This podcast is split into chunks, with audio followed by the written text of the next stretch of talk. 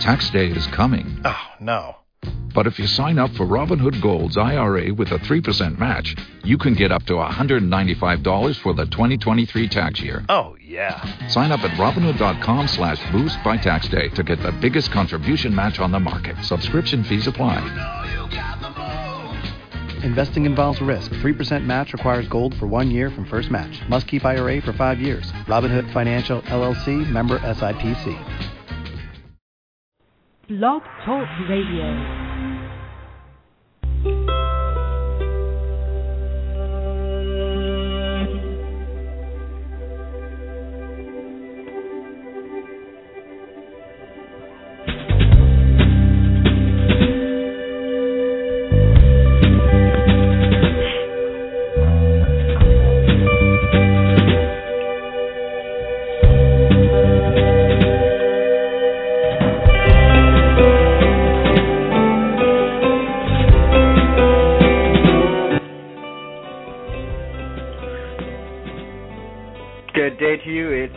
Almost February in 2013. It's Thursday, January the 31st, and you are tuned into the Mind Whisperer.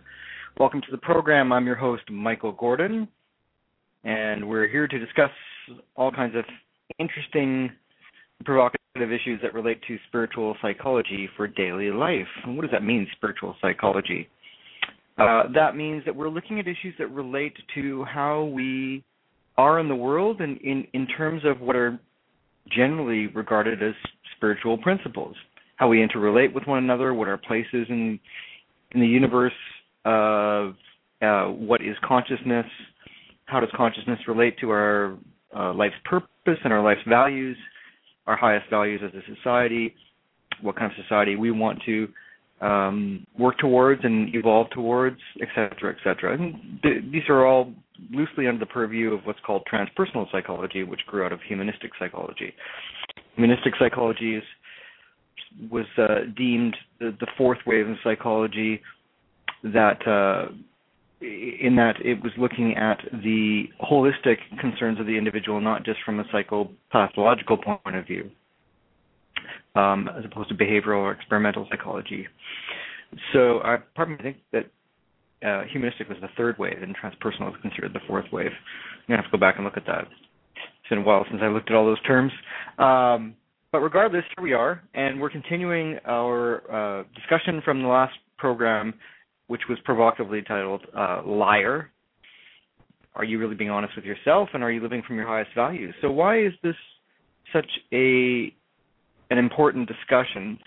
And why do we want to look at uh, question like, are you lying to yourself or are you being a liar? And what we're really doing here is poking at this structure of the ego that we are also bound up in in our daily lives. And it's a question of really taking the wrapping off a little bit and looking what's really underneath. Because the ego, again, is really just a functional aspect of of identity and consciousness to get through the world. I mean, you need an identity to move through the world. You need to have some sense of personality. But it really isn't a, a, a fixed structure or a, necess- a necessity in terms of you know evolutionary adaptation, and certainly not in a spiritual sense. It's just a very functional tool. Um, but mind is really, and consciousness is really what we're looking at in terms of a quality of self with a small s as opposed to big S, which would be your fixed identity.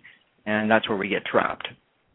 And so that can become very much um, a product of external influences or what we perceive to be expectations on us. And that's what we were talking about last time. And it's it's sort of a running theme here on the show about what what happens with this uh, bubble that we're in with with this identity and how it prevents us from really just living authentically. And I don't mean that there's some kind of fixed answer about yourself that you should have in terms of this is who I really am and this is how I am in the world. Then again, we're sort of solipsistically, you know, we're coming back in a circular way to this reference point which is fixed. And really what it is is living openly with an open heart from a genuine interaction with people um, with qualities of curiosity and compassion and etc. That's got a very Buddhist flavor to it. So last time we were talking about these concerns and um, asking the question, you know, how do you know if if let's presume you know what your strongest values are, how do you know if you're living from them? And secondly, um, what if you don't know what your values are? So very quickly, uh, if we presume that you know what your highest personal value in the world is, which is what what I mean by value is what's most important to you, what's your operating principle above all else, what is your non-negotiable. So we could refer to going back to humanistic psychology, the um, somewhat widely known principles of um, Abraham Maslow, which is the hierarchy of needs. So you have your B needs and then your A needs, and your B needs would be, you know, the fundamental needs, and uh, or A needs would be the fundamental needs, and your such as you know shelter and food and you know making a living, etc. And then your higher needs would be you know self-actualization, and that and he actually was responsible for really um, bringing that term into into uh, widespread awareness. And so that's what we're concerned with on the show is, is self-actualizing and, and, bringing out the most authentic you. So uh, the answer to those questions is you look at what shows up in your life, and if what's showing up in your life doesn't resonate with your highest um, sense of purpose or your, what you designate to be the most important qualities of living to you and how you interact with others, then then you're out of alignment. And if you're not sure what your highest value is, then um, you need to look at what are your non-negotiable things in life. Know, we all want to make money and be comfortable and, and take care of our families and have some career goals, etc. But those are more goal-oriented and fall within the first, you know, hierarchy of needs. The higher hierarchy of needs using Maslow's pyramid as we're going up towards the peak of the pyramid would be what do I have to do before I leave this earth? What's the most important thing to me, or what's the most fundamental quality that I have to express um, and I need to express to be truthful to who I am in everything that I do? So that brings us to today's program, which is looking at the second half of this is what is the consequence of not living that way from being connected to your highest value? Well, the first thing is referring to another pillar of um, this the psychological, the theoretical canon, if you will, uh, from what was called depth psychology and analytical psychology, is with Carl Jung. And Jung suggested that we all embody a shadow side to our psyche. What that means is, is that there are aspects of our consciousness and how we function as psychological beings in the world in our subjective experience that are not in our conscious awareness. And this is sort of the subconscious and where all those tools of analytical psychology uh, were probing to find answers about what makes us tick and what our individual pathologies are, really, if you think about it. Um, what makes us, in Freud's way, you know, neurotic, et cetera, et cetera. So Freud famously developed uh, free association as a way of sort of prompting and probing and getting the conscious to cough up what's really going on underneath. But Jung, in a more lyrical way, referred to the subconscious as, as having a shadow side.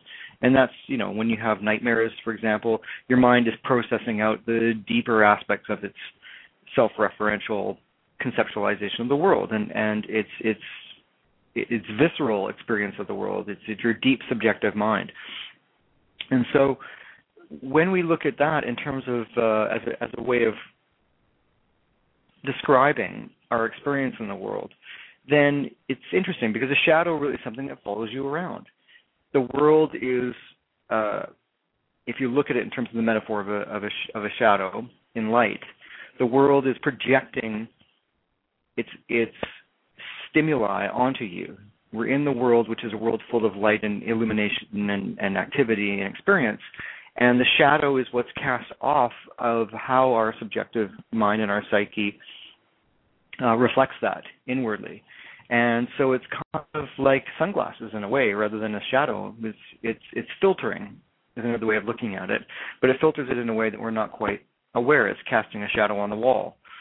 Um, and uh, another another way to reference that is would be Plato's uh, The Cave, where the beings in the cave are only experiencing the world through the shadows on the wall that's coming in from the light outside of the cave. Do they ever experience the you know the empirical world as it is outside rather than just a, a representation of the world. So if our shadow is following us around all the time and we're not aware of it, then it can really run the show.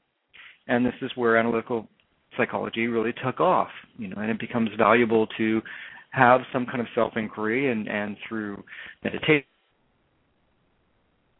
be or creative work to really unearth what's there in your shadow self because it's it's rich territory.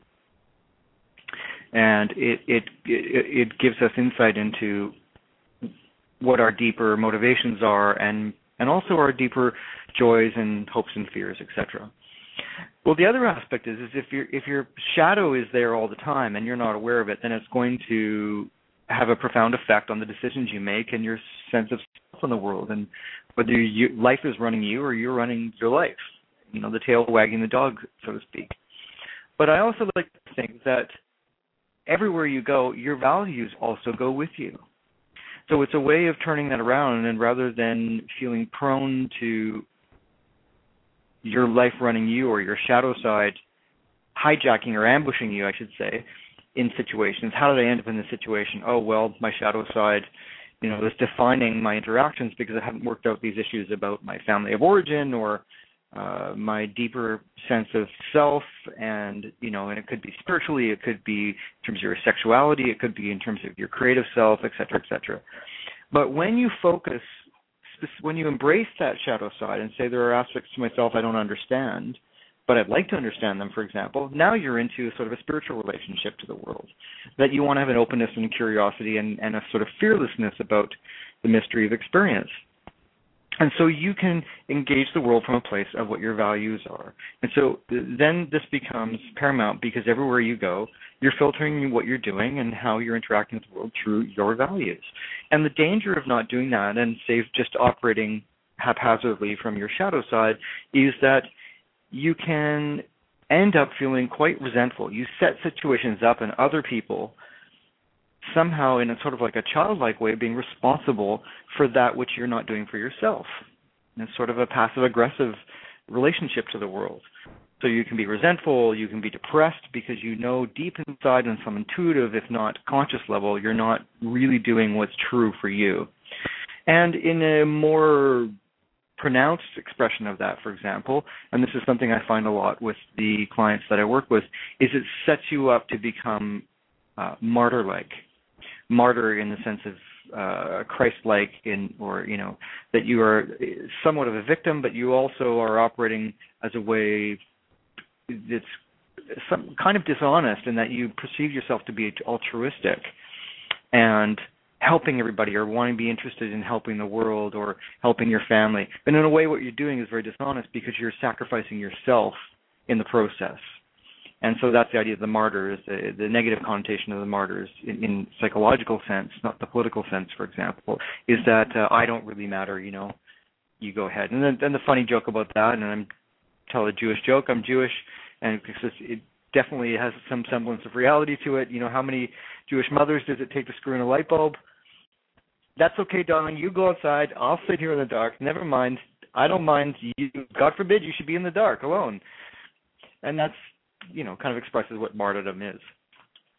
Uh, the other, of course, huge downside to living uh, with embracing your shadow and and and learning about uh, who you really are and letting that truthful self come out is, of course, you're going to live in with a, uh, the sense of being held back and and um, a lack of fulfillment and self-actualization, but also regret. And you end up later in life, later in life, looking back on what I didn't do, and that's really, you know, the the it's somewhat of a cliche, but I think there's an element of truth that we don't regret what we do, we regret what we don't do.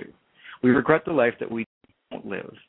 And so, if if if you turn that around and you reverse engineer backwards from a life where you where you did live the life that you wanted and you did take choices, take risks, then it requires you to be courageous. It requires you to examine your life in the moment on on the daily basis and say, you know, what's going on in the shadow, or is this thing that's showing up that's uncomfortable and difficult and challenging me my shadow side, and how can I now reinterpret what I'm doing by connect by filtering it through my highest values, my top non-negotiable values.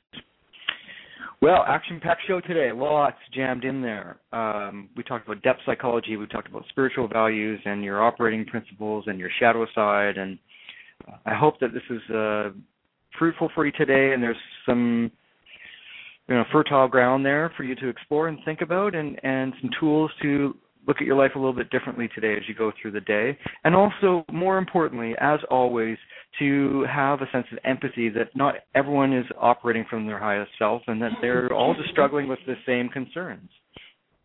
So I hope you enjoy your day. Tune in next week. We plan to have a guest speaker, and we'll see you then on the Mind Whisperer.